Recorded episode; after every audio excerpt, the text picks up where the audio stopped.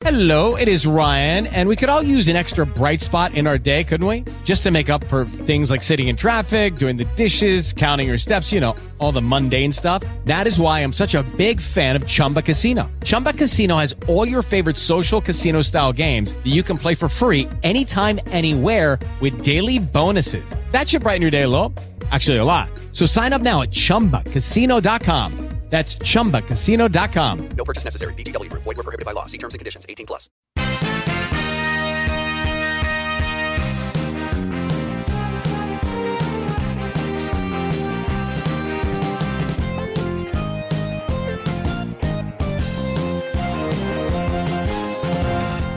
Welcome to the seventh episode of the Comic Show on Monkeys Fighting Robots.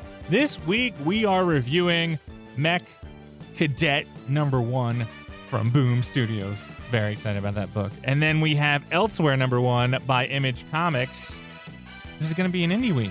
And we even have an indie creator coming on later on the show as well. We have Zack Kaplan to talk about his new book that just was announced at San Diego Comic Con, Port of Earth, from Image Comics and Top Cow, that you know little studio that's inside of Image. Top Cow, Marc Silvestri. I'm your host, Matthew Sardo. I'm also the co-founder of MonkeysFightingRobots.com. Joining me in the conversation is my co-host, editor of the comic book section on Monkeys Fighting Robots, Anthony Composto. What's up, Internet? Uh, if you like the show, subscribe on Blog Talk Radio, iTunes, and Stitcher. Please, feedback is always welcome. Go ahead and, and comment. Let us know how we're doing and what books we should be reading. And speaking of feedback, speaking of comments, we have our first fan of the week, Matt. Is this a Vision reference? Oh, it's going to be. It is Ugh. going to be. We have uh, Alex Blacksley is our fan of the week. He reached out to us on Twitter. He's at Alex underscore Blacksley, and yeah, he's a really cool guy, and he loves the Vision. So he's already got my support. Alex, we're gonna have to talk about this later on. Oh, and he, how did he have- find I us? he you have a he nice found us clean pair of searching for one of our reviews, a Jeff Lemire book. Yeah, he was looking for someone talking about Royal City, and and we did that a couple of weeks ago. Yes, we did. It's a great book. I'm uh, oh Jeff Lemire. Jeff Lemire has my heart. We're gonna have to review books that aren't by Jeff Lemire at some point in time. That's gonna be hard, but okay. We don't have any Jeff Lemire this week, so actually it's easy. I also made all the comic book writers work this week, and they were so annoyed when I created this amazing contest for everyone because the writers get a prize, the fans get a prize. It's the Who's Your Favorite New Gods contest. And we partnered with DC. They sent us three omnibuses, omnibus, Omnibuy.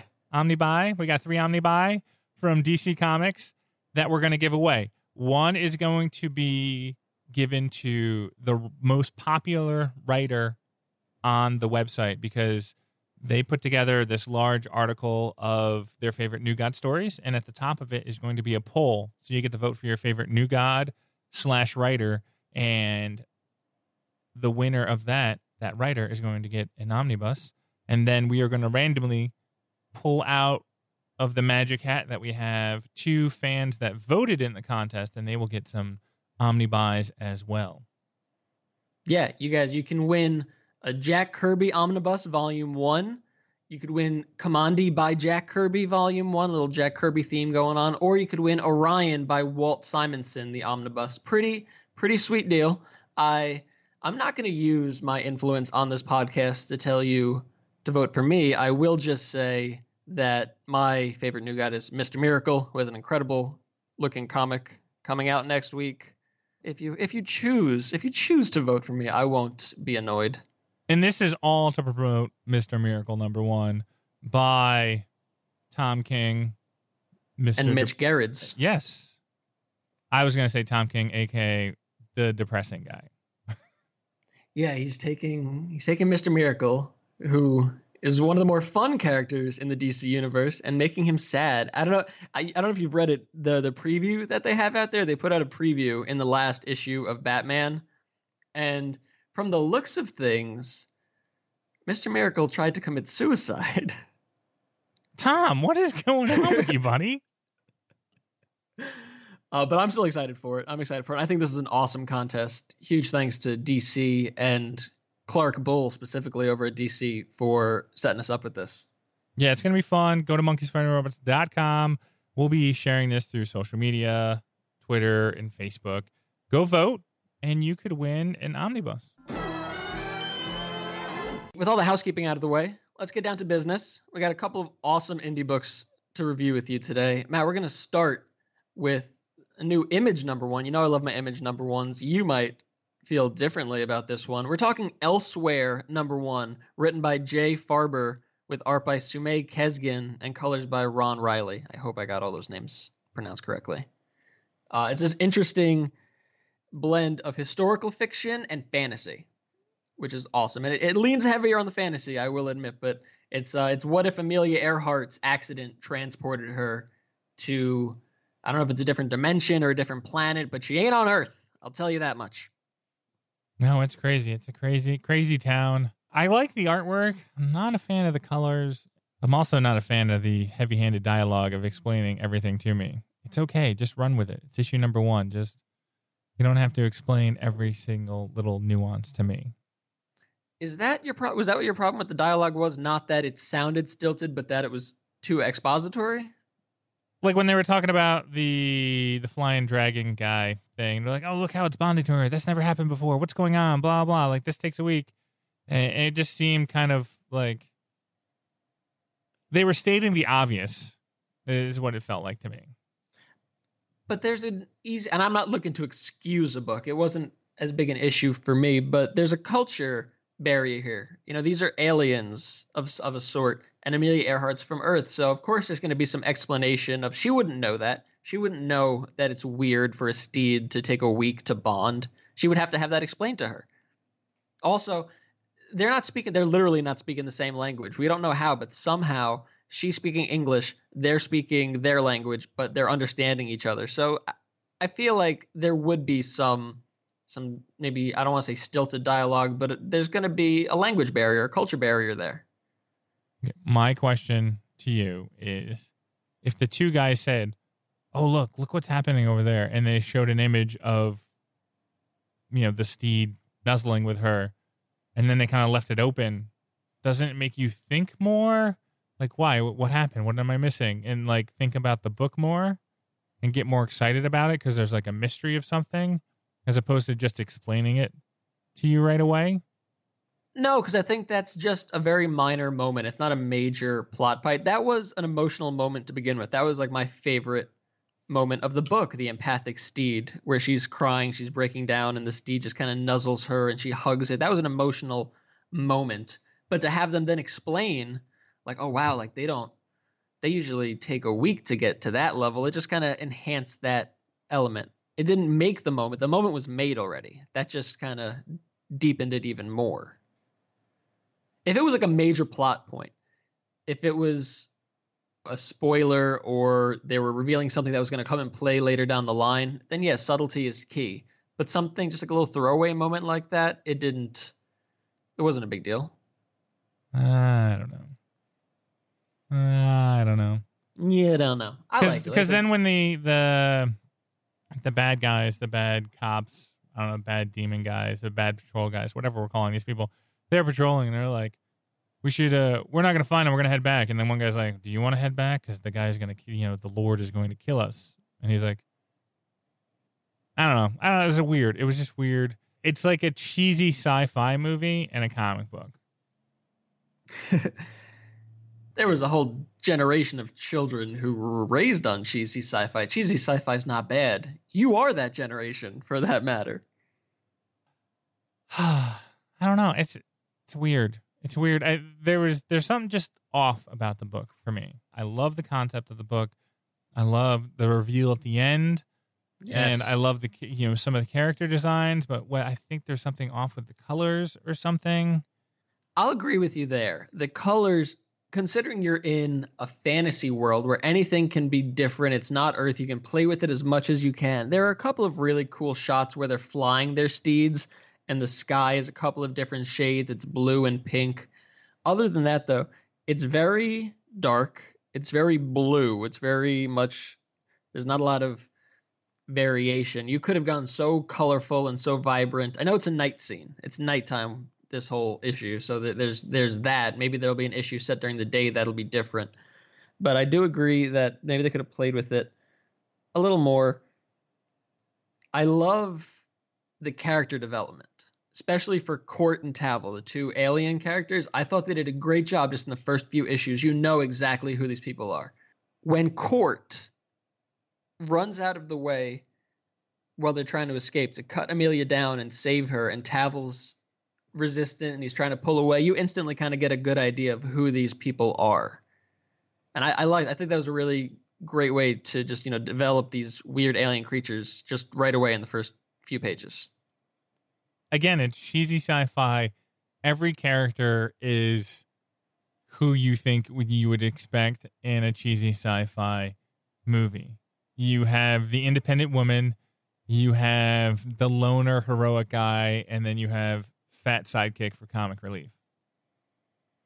All right, this isn't just like an independent woman. Okay, this is Amelia Earhart. This isn't a new character. Like, if you were gonna have Amelia Earhart in a comic book, of course she has to be a strong, independent woman. It's Amelia motherfucking Earhart. I get that. I'm just telling you the tropes of the book. Ah, I I really enjoyed it, and as you dubbed her, our producer is sitting right here. My girlfriend Brooke, who actually was just reading the book because I sent it to her. I said you have to read this as soon as she got to that last page, she literally had to stifle herself because we're recording. She wanted to scream. She loved it so much. That's your target audience right there. There you go. There's someone who loves history, who loves fantasy, who loves strong, independent women. That's your audience. She loved it. You want me to ruin the book for you? Do it. He's the villain. At the end? Yeah. Of course. He's a he's a he was he was a madman who hijacked a plane. He's a yeah, he's a criminal mastermind. Like, yeah, of course he's not a good guy. No, but I think he's like the king. Uh, he's the lord of the area. Oh, you think so? Yeah. I, as soon as I was like reading this, I was like, okay, how many tropes we're gonna hit at one point in time? And I was like, I saw the guy with the mask on. I was like, that guy's totally a human, and I was just with a giant mask on. And I was like, oh. And then at the end, I was like, ah, oh, he's probably the villain. He just took his mask off. Huh. I don't think that would ruin the book. I think that would be an awesome turn of events. I'd be totally down for that. The problem is, is this film has tropes, so they just fall into those tropes. And then I love to just think about how movies are going to play out or comic books are going to play out. And this one was like, oh. And I didn't even read, I don't ever read any of the information that you send me. I just read the comic books. And I saw the person in the chair, I was like, that's Amelia Earhart. And I was like, damn it, it's Amelia Earhart. There's nothing wrong with tropes. I think tropes are tropes for a reason. There's a reason we have cliches. There's a reason we have tropes. And you don't want to overdo it on the tropes or the cliches. What you want to do is you want to take something that's been established that feels familiar and good, and you want to do something different with it. You want to twist it, you know, twist it on its head and make something new and original. I think there's a lot of fun and originality in this story. You say there are tropes, you say it's cliched. I think we give it a few more issues and it'll really surprise us. And this is a comic that's going to be done in short bursts. If you read the information in the back, it's going to be four issue story arcs, and then they're going to take like two months off in between arcs. And so it'll be short little bursts of stories. I think when we get to issue four, maybe you'll feel differently. It's interesting because this week's comic books are very trope heavy, very cliche heavy. Mech Cadet Yu number one that you know we'll talk about that in a second, but that resonated with me more than this one did, and I'm trying to figure out what it is about it. And I, I think one is the artwork. The Mech Cadet Yu had a Robotech feel, and I was just it just sucked me right in. Where this was kind of fantasy land, because that's where they are, like this fantasy land, not fantasy land like Cuckooville, but like right. It's, it's yeah. There's something about it that just didn't win me over with it. And it's very the artwork is very cartoonish. Like it looks like gargoyles the cartoon show. It's a little rubbery if that's if that's the we know, can we can we can take that word. We can yeah, that it's, one. it's a little it's a little rubbery it's a little bit cartoony. It's not breaking any new ground but again it wasn't distracting. It wasn't bad. It was just it was plain. It was a little rubbery and it was plain the thing with that is if it's really bad artwork, it'll take me out of a book. If it's plain artwork, it's distracting, but the story can still hook me. In this case, the artwork may have been a little plain, but the story still kept me hooked. This book, there, there's something about it, and I got to figure out what it is that, that's not resonating with me. But I still want to see this as a movie or as a TV show or even as a cartoon. I'd be like, oh, this is pretty awesome. Like, there's a lot of good elements in there. I'm just trying to figure out why those elements don't stack up to a better book to me. I'm really interested because we just had news come out in the real world recently about Amelia Earhart and what might have been her actual fate. There's some images saying that I think she was taken into a Japanese POW camp or something, possibly. I'm assuming this book went into production prior to that news coming out, but it kind of kind of changes things a bit. And there's no hardcore proof that that happened either. It was just uh, very heavily suggested by these new images that they found. Yeah, but this could be the time in between the POW camp. Like she gets back to Earth, and then she's like, "Ah, shit, POW camp." Good. Maybe he's maybe Faerber is rewriting some issues as we speak. What are you giving this book a grade? What grade? What grade are you giving this thing? This is getting four solid monkeys out of five. Four solid monkeys out of five. Four whole monkeys. Nobody's missing any ears or eyes or anything this week. I'm making sure I write this down. I never write it down, and then I go back to editing, and I'm like, how many monkeys did you get this? I'm going to give it 3.75 robots. There's, Your, there's your, just your robot's missing his antenna. there's just something something off with this book. Can't put my finger on it.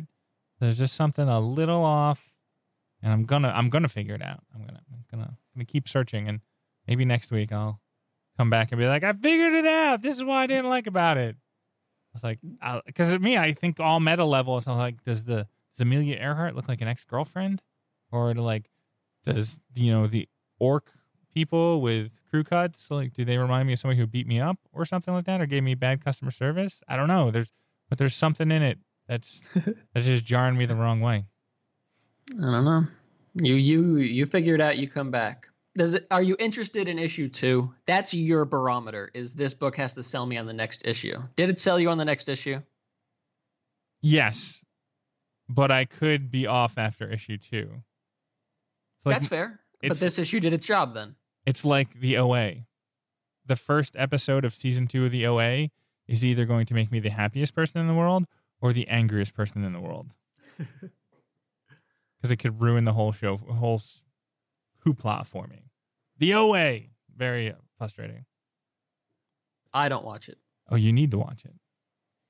I need to watch a lot of things. I'm trying no to you need to watch the oa because i've been telling everybody to watch the oa because i need to know what is real and what is not real Man, there's there's so much that I got. We're recording this on a Sunday. I mean, Game of Thrones is on tonight. Rick and Morty comes back tonight. Wubba lubba dub dub. Like there's oh just there's god so you much guys TV. and your rick and morty come on Oh man, it's so good.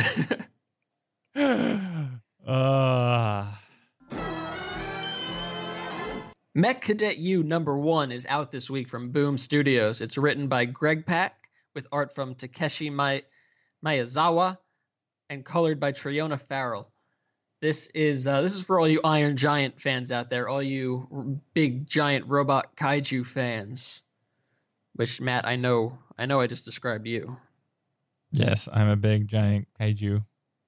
we have a formal written review of this up on the site. Our our resident kaiju expert Tony Wendell covered this. So if you wanna if you wanna see what his thoughts were, you can head over to the comic book section on Monkeys Fighting Robots as well. I'm gonna have to read his review because I immediately, after reading this book about five minutes ago, tweeted Greg Pak and I was like, "Hey, Greg Pak, you just turned me into a ten year old with Mech Cadet Yu number one because this book rips off every piece of my childhood."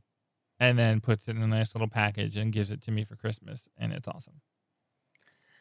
That was gonna be my question. You just said the word rips off. That's my question. So just as the general premise, this takes place in a world where years ago a robot crashed down and chose a young boy to be his partner. They bonded and they fought off some aliens. Now, years in the future, everyone's doing this. They have a whole corps surrounded around it where, you know, mechs will come down every year, pick some cadets, and they enlist basically.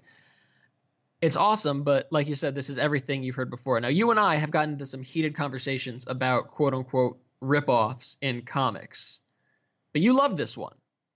This was right up your alley. Is it again, like we were saying earlier, is it because it takes these tropes, this these concepts that you've seen before, and makes them feel new and fresh and original again? Because that's what I got from it. There's some panels in this book that are straight out of like Ultraman or Godzilla, and I'm like, that's the universe that I think they're playing in. I mean, without actually saying like, "Hey, this is set in the Ultraman universe." I'm like a passive fan of like mechs and anime and, and that world. I was huge into Robotech.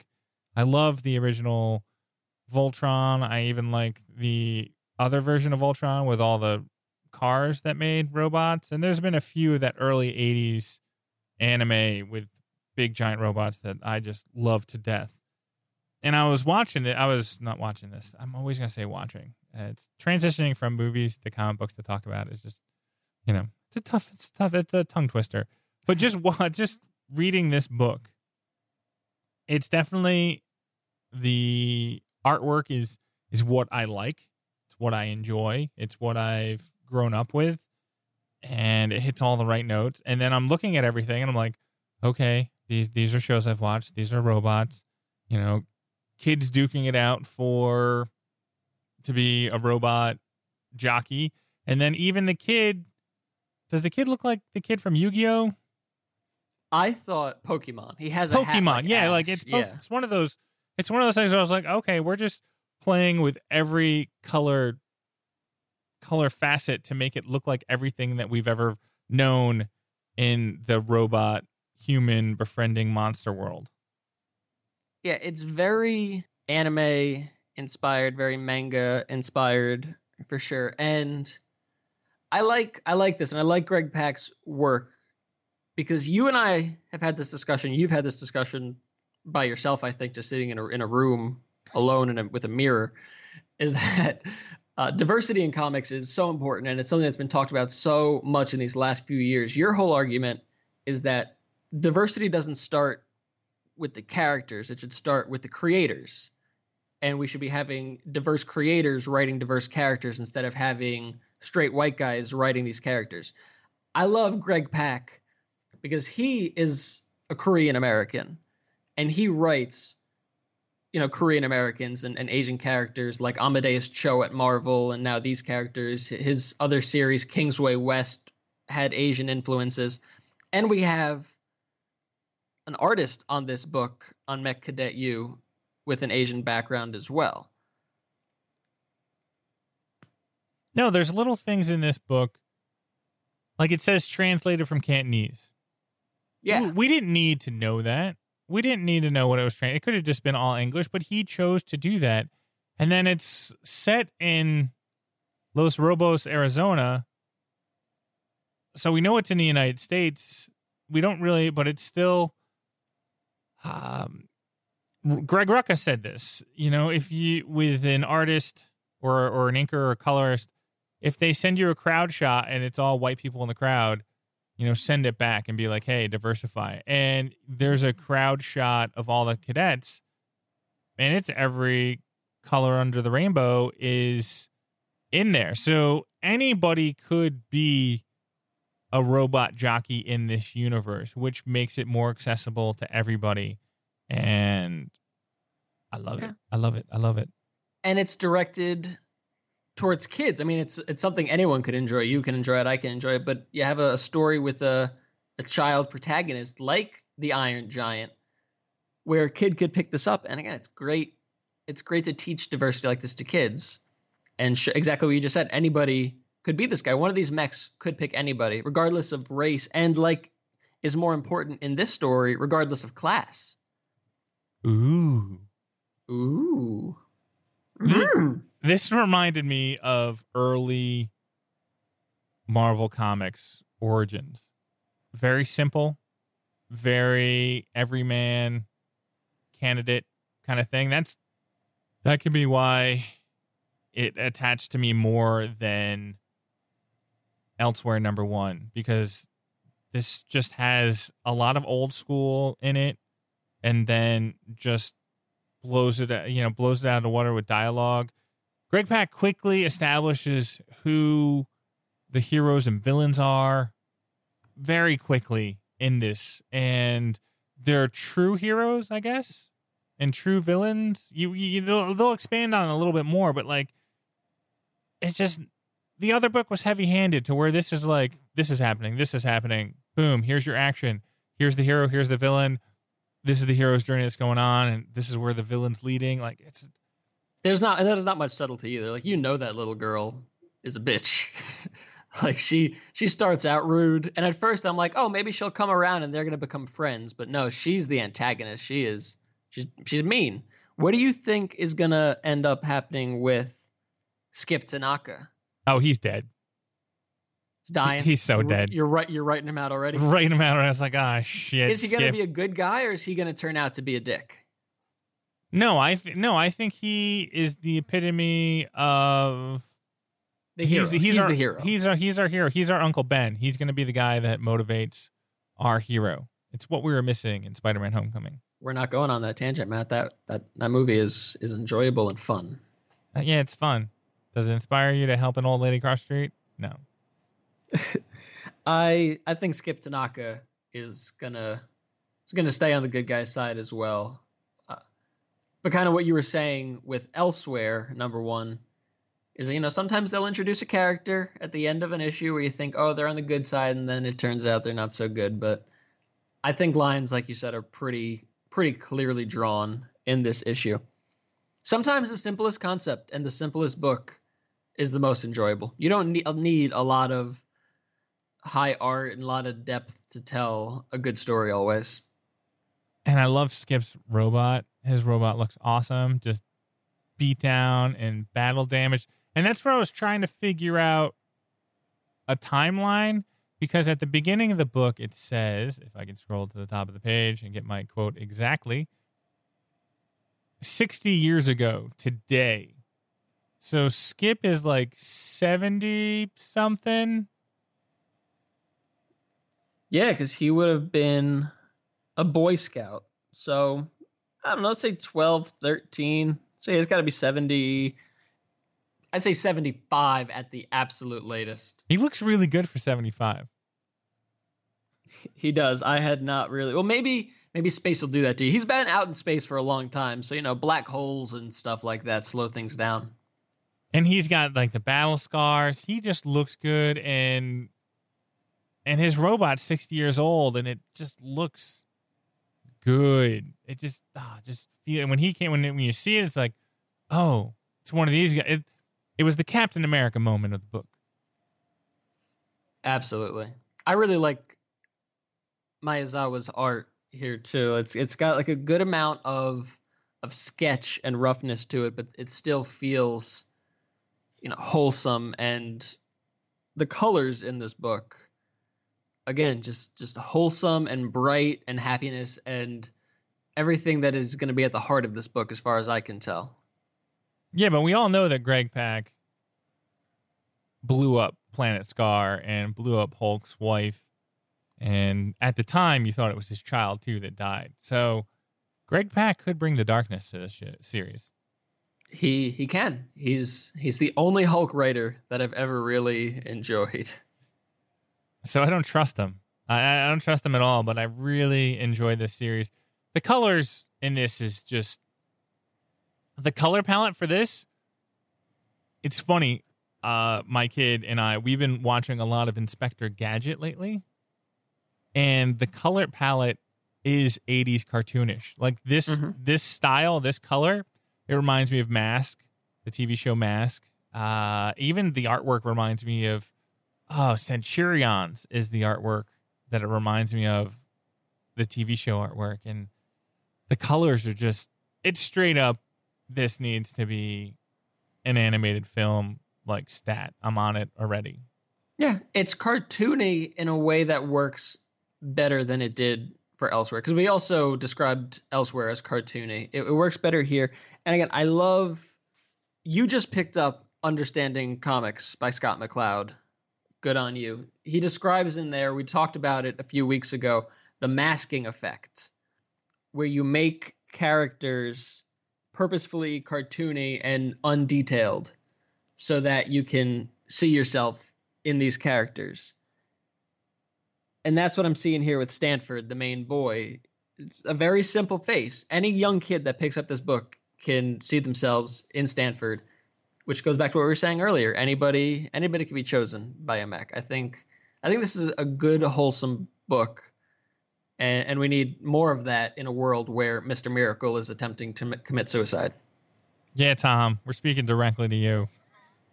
But I love you. But I love your work, Tom. I do.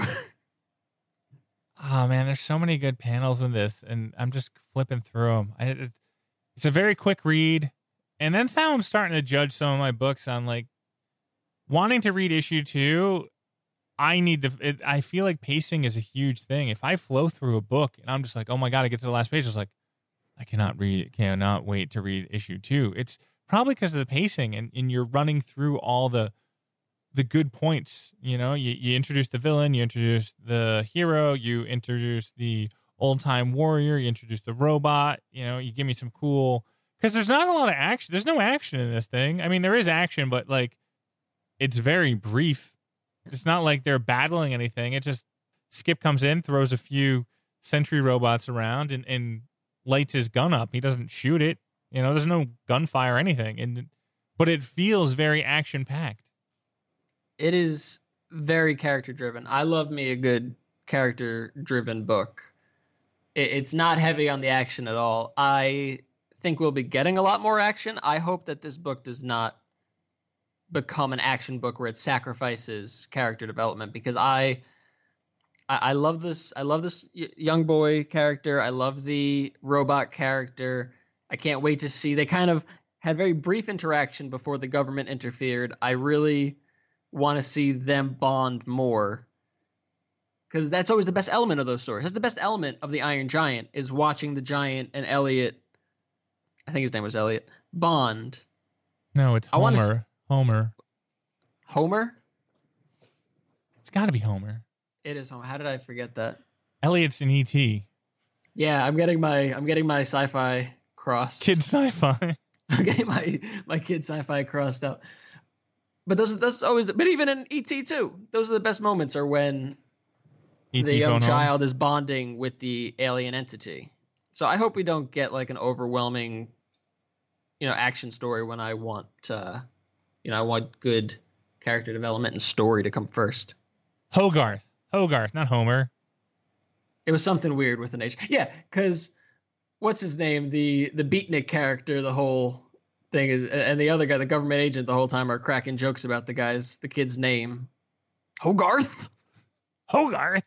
Uh, are you talking about Harry Connick Jr., the beatnik?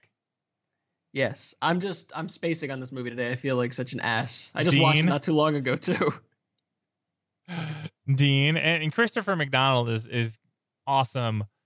Lee cast as Kent Mansley as the uh, I don't know, was he Alien Patrol or FBI? I don't know, what it was, but that such a good movie. Oh, so good. It is. This is the first book. Let's go to Yu number one. I think this is the first book that I'm. It's going to make me add it to my poll list because I don't want to miss issue two. Awesome, high praise. What are you going to score it? Four point six. Four point six. Crazy. Yeah. Crazy. Crazy. What? Too low? No, no, no, no. It's it's fine. I was. It's crazy because I'm at four point five. I, I I love this book, but I also know my own personal issues. So I know that this book has this book hits everything that I love. So of course I love it. Will everybody love it? No. I was gonna go 4.5, and that seems to be that's like a safe space for books that I really enjoy. That are just like they're really good books. They're not perfect, but they're enjoyable. I gave this the extra point one because in talking to you about it and starting to unpack the bright hopefulness in this book that will inspire readers, especially young readers, I, I that gave it the point one edge for me. Ooh. I just needed a fight. Like I need I needed to see this kid and the robot duke it out with somebody. Oh, you'll get it. And that would be that would be where I'd be like, "Oh, here's an awesome act." Cuz I'm wanting the action because if you look at these panels that are in here, the most casual conversations have awesome action in it. Like it's Yeah. set up the way the way the angles are of the panels and how conversation is moving. There's there's so much movement in this book that I can't wait to see an actual robot versus giant monster battle. Oh, so excited. No, you need the action. Don't get me wrong at all. And I want action in this book. It's giant robots. I mean, you want giant, you want action. I just, again, I don't want it to sacrifice character for action. But yeah, you need action, and you know you're gonna get it. This young boy is gonna throw down with that young bratty girl in her Earth-made mech. Well, what That's- and, and this is me just climax. this is me trying to figure out the whole book itself. Is they said 60 years ago this one robot came down and then every 4 years after that three robots have come down since then. yes. So if you run through the math really quickly, there's 180 robots could still possibly be running around this earth. And that's a lot. I mean, some could have perished in battles. a uh, lot of them are up in space. I mean, that's where Skip Tanaka was originally too. I think a lot of them are stationed in space. But if you think about it, 180 different mech giant robots, there's infinite possibilities of designs and concepts. Because the hero's robot, you know, he's different than Skip's robot. Like there's there's color tones and palettes that they Oh, there's so many cool things that you could do with these robots, and I'm very excited. And we don't even know if you can upgrade these robots. Like Skip's got a big giant gun. Kind of looks like Megatron at some at a few points in time. Like that one panel, that's totally ripped out of. This is why I couldn't give it more than 4.5 because I was like, there's one panel. I was like, oh, they just ripped that straight out of a Transformers book, and that's Megatron shooting his gun at somebody. Mm. Again, art is not created in a vacuum, Matt. Everyone's inspired from something. Yeah, but it looks like Megatron. Like it looks exactly like Megatron.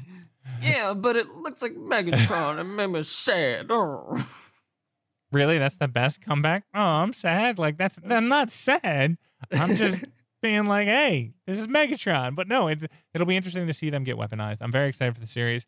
Again, this is the first book that we've talked about in our podcast that I'm going to put on my pull list at Emerald City Comics because that's where I get my books from. Greg Pak, you did it. Congrats. Each week, we want to bring you an interview from either a beat reporter from Monkeys Fighting Robots or a comic book creator. This week, we have Zack Kaplan, writer of Eclipse and the upcoming series Port of Earth, both from Image and Top Cow. Zack, thank you for taking the time to talk with us today. Sure. Thanks for having me. San Diego Comic Con was last week. Did you survive? Yeah, barely. I made it out just barely. It was crazy. It's I, it's my third time going. It's always quite a scene, but it's awesome. Were you wheeling and dealing at the Hilton Bar after hours? I did. I did the Hilton Bar a few times. I did the Hyatt. I bounced back and forth. I don't know wheeling or dealing. I was wheeling or dealing and uh, buying drinks and just trying to meet other creators and celebrate comics and storytelling. Do they still have comics at Comic Con? Yeah, they, I was at the booth. I happen to know, but I there were a lot of people that do come up and say, "Where's the the toy booth?" or "Where's Mattel?" and and uh, and oh, comics. Yeah, and I do when I say, you know, I write for uh, Image Comics. Sometimes they give me a blank look, and I have to go. They do Walking Dead, and people go, "Oh, the TV show," and I go, "Right." So, uh, you know, yes. I don't know if they. I guess they do comics there. It's a good. It's a good existential question. Are there still comics at Comic Con? Well, at Comic Con, you announced a book. Can you give our listeners the details? Yeah, it's called Port of Earth. It's coming in November, and uh, Hollywood always looks at aliens coming to blow us up or bring uh, enlightenment. And uh, this story says, well, what if they didn't come in war or peace? What if they came with a business deal? And the business deal is to open up a port here on Earth. And uh, when they do, uh, things don't entirely go according to plan. Our alien visitors don't always stay at port. They sometimes go and cause trouble in our cities. And it's up to uh, Earth security agents to hunt them down and deport them back to port. And it kind of follows uh, a couple of these agents and kind of asks the question what would happen if we got into business with aliens and, and uh, how that might go for us. And how was Port of Earth conceived? Like, was it was it your brainchild? And what was it like putting Yeah. a team together? Yeah, uh, yeah, I came up with the idea, and uh, this is my second book. So I uh, I pitched it to uh, Matt Hawkins at Top Cow, and he loved it. And uh, I like the sci-fi lane. Uh, Eclipse is sci-fi, so uh, after that, we went looking for an artist, and uh, Top Cow had a, a few artists that were on their radar, and one really jumped out at me, and that was Andrea Mutti. And he's done a lot of cool sci-fi stuff. He's done Aliens, Prometh- Prometheus, Girl with the Dragon Tattoo, which is kind of cool and edgy, Highlander, Rebels. He recently got off of that's Revolutionary War, but he's done a lot of stuff. Some Batman, some X Men, lots of uh, heroic stuff. And uh, I just really thought he had a really cool and gritty style, and I wanted kind of a gritty uh, feel to the book. And so we we got him on board. We brought in uh, a colorist he's worked with, Vladimir Popov, who uh, has done uh, some great things. And uh, the coloring is really unique and cool to this book too. It's very uh, desaturated and cinematic and uh, really cool. I was listening to your description, and I'm a Gen Xer, and the first thing that came to my head was uh, Alien Nation. Did you see that movie or that TV show? Yeah, yeah. Where your sci-fi influences coming from?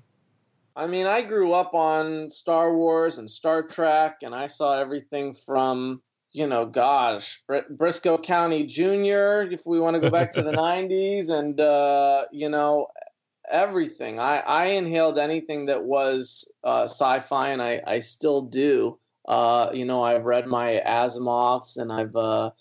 I I love sci. I love all things sci-fi. I love the over-the-top sci-fi things like Fifth Element and I love the uh, nuanced sci-fi things like uh, recently Arrival or uh, District Nine. So I, I definitely with, with these stories, like with Port of Earth, I, I like to lean more towards a.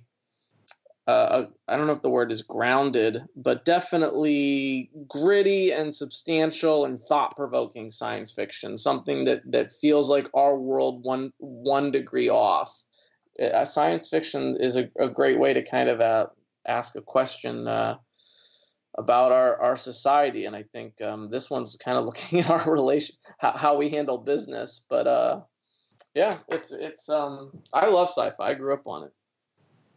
And we talked to some artists and some writers at the Image Comic Panel and MegaCon out here in Orlando, and some writers are sticklers about the artists following their plan, and then some are some writers are just like, "Hey, you do what you do. This is what I'm kind of looking for," and then so there seems to be two different real extremes on how to manage the artist. And how did you manage your artist?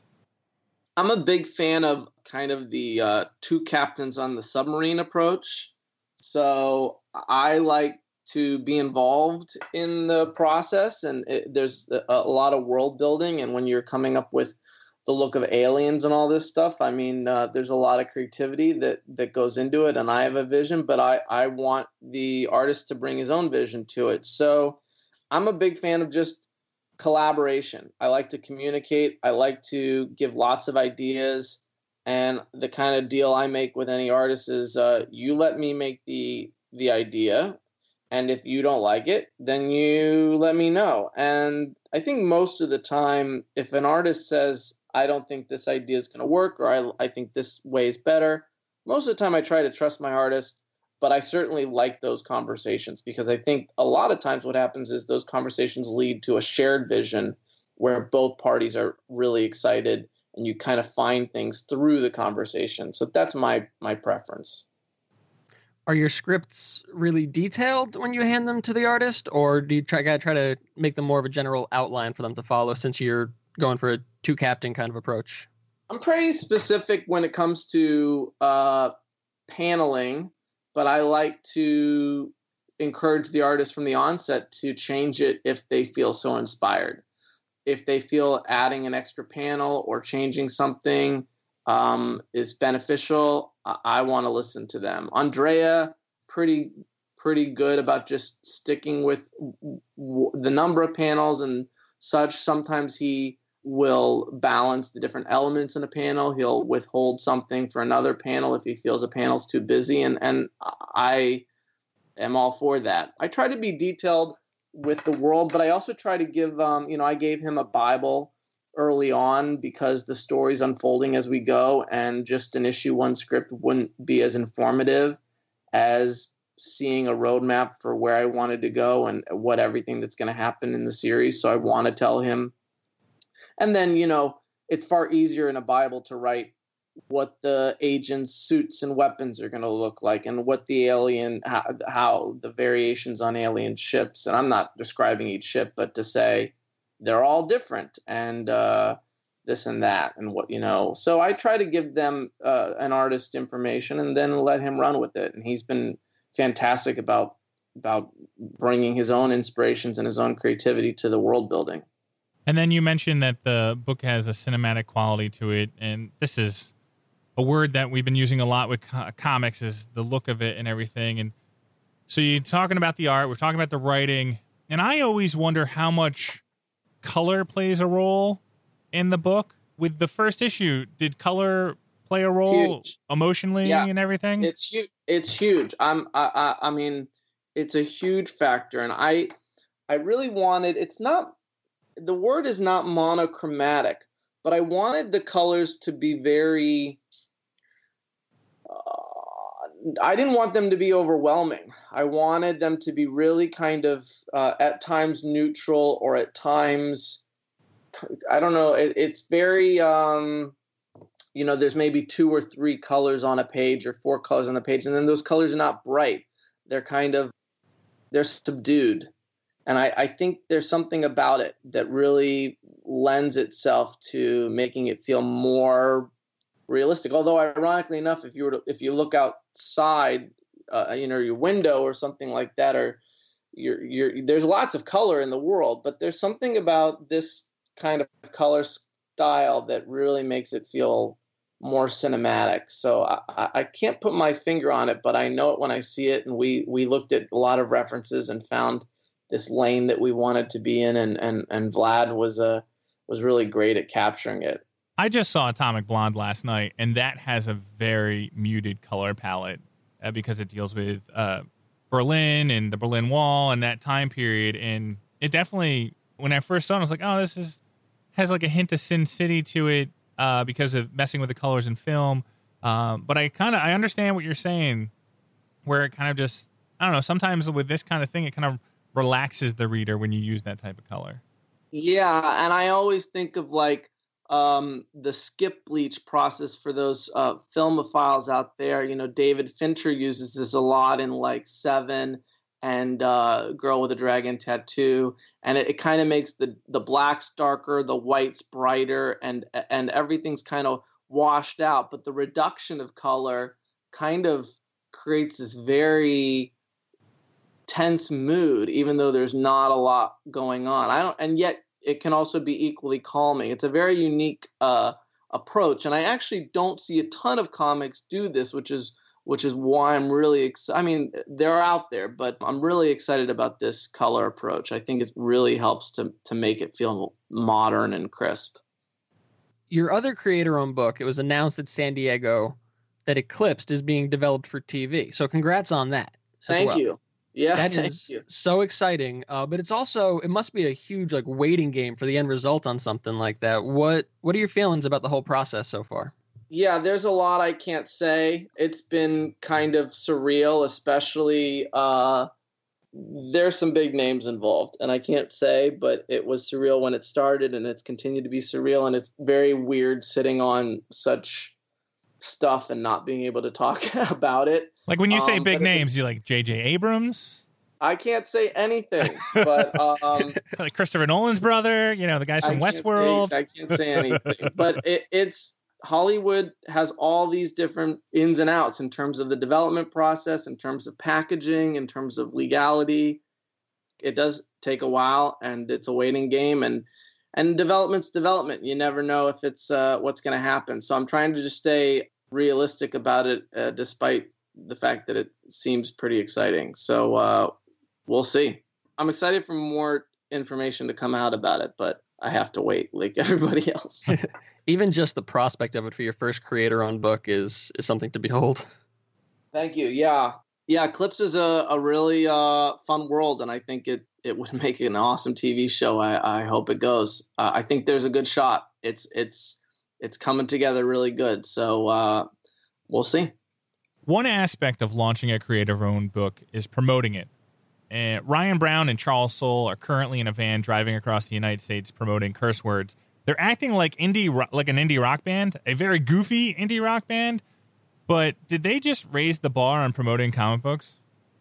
uh, or they just needed a vacation. I don't know. Uh, time will tell on their uh, on the results. But I definitely think the thing that I've learned is comic book creators, especially in the indie space, you are your own promotion engine, and you have to get the word out there. I, I've been trying to do that for Eclipse. I'm definitely planning some moves on uh, Port of Earth and trying to come up with some fun, creative things to do. You have to you have to get the word out there and and and create the experience and let people be part of it. And I definitely think coming up with experiences like uh, the cross country uh, road trip is. Um, I don't think I'll be going across country with Port of Earth, but you have to come up with fun fun ways to get people uh, to engage in the story and, and have fun with it. And and um, comics are supposed to be fun and cool. And and the more you can create experiential um ways to connect, the better. So it's a must. And we talked briefly about your inspiration behind Port of Earth. Eclipse, you know, has sort of a, a neo noir vibe to it. You know, the cynical, reluctant hero or shady corporation. What were Yeah. what were some of your inspirations behind that book? from in terms of like what other works out there i was in blade runner chinatown those were very influential to me when i was uh, doing it it's definitely a very i like kind of taking a lot of subgenres and and mashing them together so eclipse is part mystery part killer thriller part action thriller there's a lot going on there and and i mean it's all sci-fi thriller, but it's lots of different things kind of kind of rolled together. Uh, I think I looked to some of the thrillers that kind of have conspiracies in the background and and killers on the loose. I looked at some of the um, trying to think what killers on the loose stories. I I looked seven, you know, looked at that a little bit. Um, but there's this whole other facet to it. The sun is deadly. I looked at Sunshine. I looked at uh, I Am Legend and Omega Man for for that because those are, uh, of course, these are all movies. But it's such I couldn't figure I couldn't find too many comic books that straddle the fence between post-apocalyptic and dystopian. You know, there are some comic books out there where it's just straight post-apocalyptic. It's it's wasteland, and then there's some where it's just crazy cities, uh, dystopian cities. But I needed the blend, and uh, and it was hard to find stuff that, that did both. So um, I tur- I turned to movies a bit more. With the creator owned books, some people hire their own editors, some people edit their own books. What is your style with a creator owned book? Well, both of these titles have been through Top Cow, which is a a, a house underneath uh, Image. You know, Skybound is uh, is one uh, imprint, and Shadowline, and Top Cow has uh, an editorial staff that's there. You know, if you need them, they they've given me a lot of freedom, and I actually have done most of the. They haven't really um, been too involved in the storytelling or anything like that. They're there to help me with the the deadlines and the production schedules and things of that nature. yeah, I've I, I've really been flying solo on that, and, and um, in terms of the you know there there hasn't been a lot of they look at stuff when I when I um, when I have it, and if they say if you need any help, uh, we're here for you. But they've kind of been letting me run a little bit, so uh, you know I don't know. Certainly, I think if I was doing something like an image direct book or uh, doing with a publisher that did not have the editorial infrastructure, I could see the advantage of hiring one it, they've kind of provided just enough support and just enough creative freedom that it's it's been a good combination. What books are you reading right now that you would recommend, either novels or other comic books that that you're really digging, other than other than your own, obviously? Comic books, um, yeah, I mean, uh, gosh, I love everything Remender. I'm enjoying Seven to Eternity. I'm excited that Descender is back. Uh, I'm excited to. Uh, I like Saga. I like Southern Bastards. I like Postal out of Top Cow or Think Tank. Those are good title Top Cow titles. Oh, I'm really excited about Calexit. That just came out of Black Mask. Uh, I really thought that was a super cool idea. Uh, California seceded. I like Animosity after out of Aftershock. That's a really you know interesting title about animals, and uh, that's really clever so I, I, think it's a really fun time. I, I don't lean towards the I don't get into DC and Marvel titles too much right now. I, have been really focused on um, some of the creator-owned indie titles that are coming out, and there's just so much good stuff. Horizon, Extremity, uh, you know, Hadrian's Wall has been super cool. Um, there's a bunch. It's a great time to be in the comic book industry because it's there's so many different genres right now I ask all my guests this question. This is my closing out question. If you were to put together a buddy cop film, who would be your two leads and why? It's a buddy cop film, and I'm picking any two leads from the world, from life. From, yeah, it could be it could be from life, and they, and they can be alive or dead. Doesn't matter. I've, there's not a lot of rules on this one.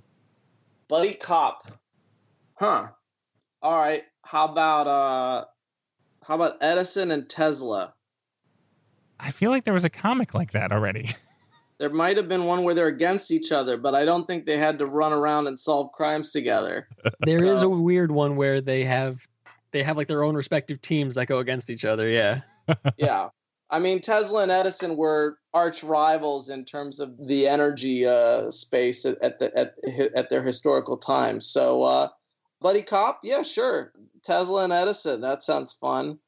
Yeah, I'll stick with that. That's good. That works. I'm sensing a theme with all of your answers, man. A lot of science. A lot of science. I like science. Yeah, I uh you know, even when I come up with new ideas, it it all leans sci-fi. I um sci-fi is awesome and uh yeah, I I, I kind of like living in that space.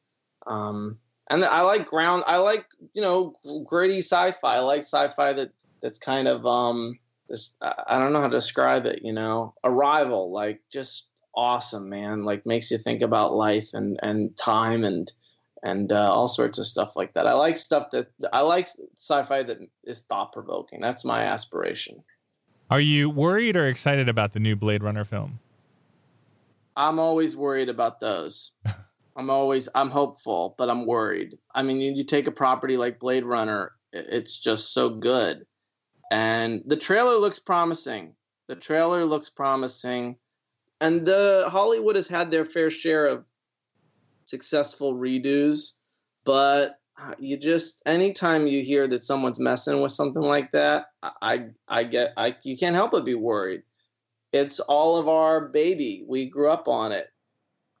I guess what's the worst case though that they just screw it up and then there's just a sucky Blade Runner movie out there and then we all just try to like pretend it doesn't exist. I guess that's the yeah, that's worst case scenario. and then we and then we all just go, uh, but I guess we would all like there to be a good Blade Runner follow up. I mean, what, what if it's good? Does that mean that the whole franchise is just here we go, like welcome to like the Blade Runner TV show and the Blade Runner trilogy and like welcome to the Blade Runner movement if it's good. If it's yeah, good, if it makes money, they'll not stop, right? Yeah, we get an extended universe then if yeah. it's good. Well, Yeah. you, you're out in L.A. You're the guy. You're the go-to guy on this information. You know, we're we're, the, I- we're the guys yeah, on the East I've- Coast. Uh, and I've written for film and TV, nothing that's been produced, but I've taken enough meetings in town that I, I know that lay of the land. It's really a no win situation in, in terms of protecting the property because if this movie's good, then that will spawn three or four more universe properties, and it's only a matter of time before one of them just sucks. You know, you just have to take the good with the bad. I hope the movie's good, though. That's definitely one of the movies that I'm most excited about seeing soon, for sure. Zack, thank you for your time and best of luck with your future projects. Hey, thank you guys. That was Zack Kaplan and his book Port of Earth. Anthony, when's that book coming out? Port of Earth is coming in November. We gotta Matt, wait that. We gotta wait that long. We gotta wait that long. But Eclipse is out. You can go read his Eclipse series right now. What's out already? The first two arcs. What do you think of Zack? I thought Zack was kind of cool because the way we do interviews is I usually talk to him like, "Hey, can we get ten minutes, twelve minutes of your time?" And we ended up talking to him for twenty-two minutes. It's pretty solid. No, he was very kind. He, he was awesome to talk to. Really knows his stuff. I love uh, I love a good sci-fi junkie. I mean, I, I wish we could have talked to him longer about about Blade Runner and the upcoming Blade Runner. Uh, yeah, man. Jonathan Hickman is my barometer for sci-fi and that science fiction comic nerdiness. And Zack is definitely in that wheelhouse of of concept building and and creating these insane worlds. When he talked about how he had a Bible for Port of Earth that he gave the artist. You're building a universe before you even write issue one. Like that's a different type of writing. Not every writer does that. No, and that's what we need right now. That's what's popular right now, I should say, is people love big, expansive universes and world building. People love world building. Look at Star Wars. Just look to Star Wars. How much people love world building and who and Trekkies who's learning Klingon. People love the details. They love that you can say that you can explain the cultures of these fictional races of people and the geography of the planets and whatnot. People love world building, and they always have to a certain extent. But I feel like it's really prominent right now in fiction, uh, and I think Zack is going to do a great job. I cannot wait for Port of Earth.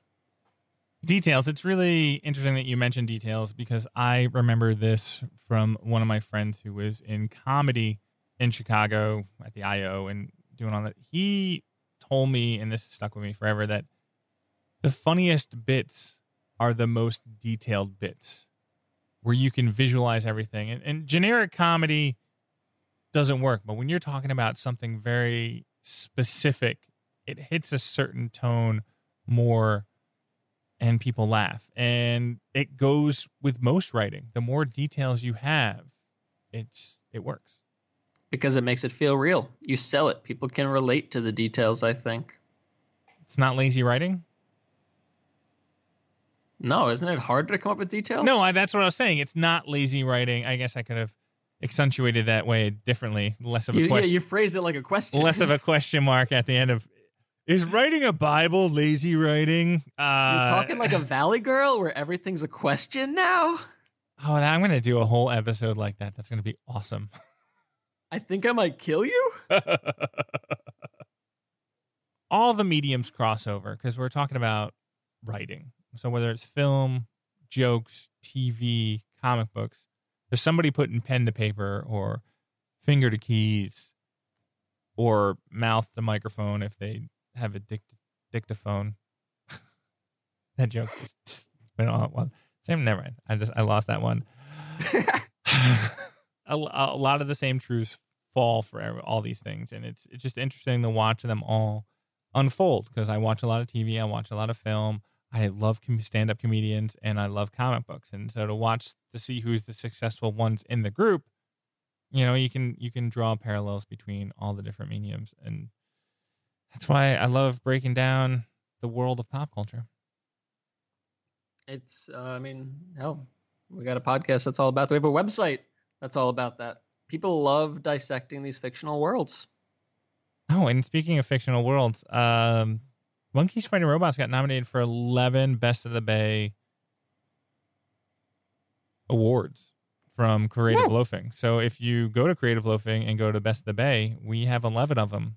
And, you know, the big one is the podcast. So if you can vote for the Monkeys Fighting Robots podcast, that would be awesome. It's weird. I got nominated for Mover and Shaker. That was nice. So if uh, Very, very nice. I'm, I'm going against Jeff Vinik, the owner of the Tampa Bay Lightning, I would love to take him down. That would be. You are not. Don't. You're in the same category as the owner of the Lightning.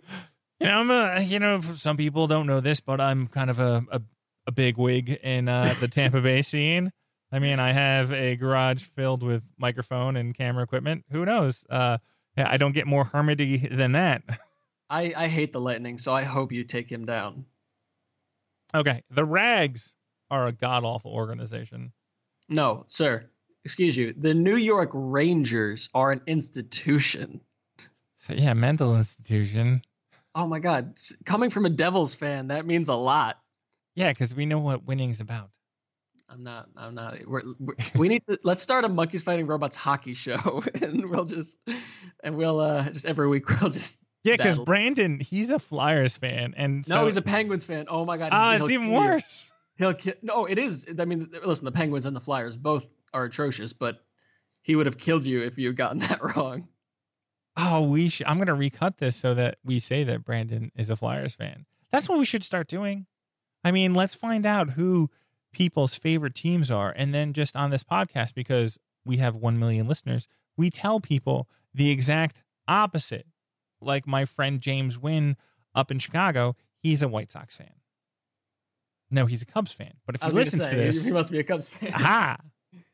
And my buddy Jay Deal up in Richmond, Virginia, he's a Mets fan. Okay, so he's uh if he's up in Virginia, that means that he's a Nationals fan. No, he's a Yankees fan. Oh, okay. I was just going NL East. I know it was it was hard. I was like, oh, should I say he's a Red Sox fan? And then you get the correlation. But like this was advanced SAT correlations. I mean, with the Mets, I mean, it could have been Yankees, Braves, Nationals. I, I don't really count the Nationals actually as like arch rivals of the Mets. I can I can dig the Nationals even though we're in the same division. Oh my god, what the hell is the matter with you? I'm, I'm not going to root for them. the Nationals the Mets, are like the Axe body spray of the MLB. Well now. I think over the last couple of years they've come that way, but I think in the beginning they were they were still when they were still lovable losers. I guess like the Mets. Oh, you're Before- so before they were- nice. I mean, like I, Philly can always, you know, I spit on your grave. Philly, that's oh, what I Oh, do. Yeah. Hell yeah.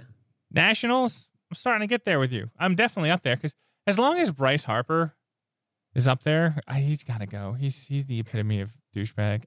Yeah, now that now that they're becoming more of a threat in the NL East, I mean now becoming they've been more of a threat in the NL East the last few seasons.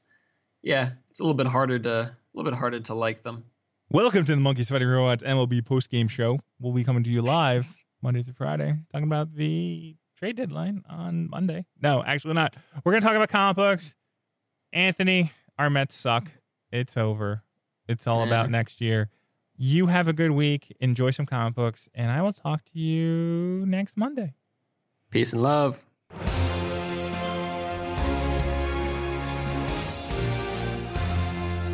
Once again, there are several ways to continue the conversation after the show. Follow us on Twitter at Monkeys Fighting Robots. You can look at all our silly photos on Instagram at Monkeys Fighting Robots. You can follow me on Twitter at Matthew Sardo. My co-host Anthony is also on Twitter at the underscore great underscore ace. I wonder if people don't follow you because they can't find you because they're typing in the underscore great underscore ace. Like, do you- And they're they're spelling out the word underscore. yeah. I don't know. I don't know. Alex Blashley found me. There you go. The biggest compliment we receive is when the subscriber number goes up on Blog Talk Radio. If you have a chance, we'd greatly appreciate a review of our show on iTunes. As always, the best way to listen to our show is on our website, monkeysfightingrobots.com. Okay, Lunchbox, let's try this again. There are so many people that made the seventh episode of the comic show Monkeys Fighting Robots a success. Special shout out to my co-host Anthony Compasto. I want to say a formal goodbye to Heroes Landing, my local comic shop in Clermont, Florida. Uh, owner Todd Merrick is a swell guy. You know, he ran that store for eight years. When I got back into comics, they were my first stop, and I bought my first comics from them after being lapsed for so long. So it's a sad goodbye. Thanks for the memories. Jessica Wynn designed the Monkeys Fighting Robots logo. Are you a monkey? Are you a robot? The staff of Visual realm built our website and keeps us up running. To all my friends, family, and the interweb, thank you very much for your support. I'm Matt Sardo, and this is Monkeys Fighting Robots.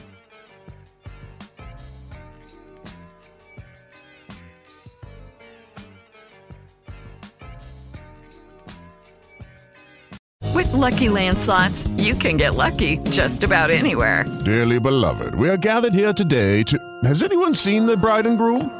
Sorry, sorry, we're here. We were getting lucky in the limo and we lost track of time. No, Lucky Land Casino, with cash prizes that add up quicker than a guest registry. In that case, I pronounce you lucky. Play for free at LuckyLandSlots.com. Daily bonuses are waiting. No purchase necessary. Void where prohibited by law. 18 plus. Terms and conditions apply. See website for details.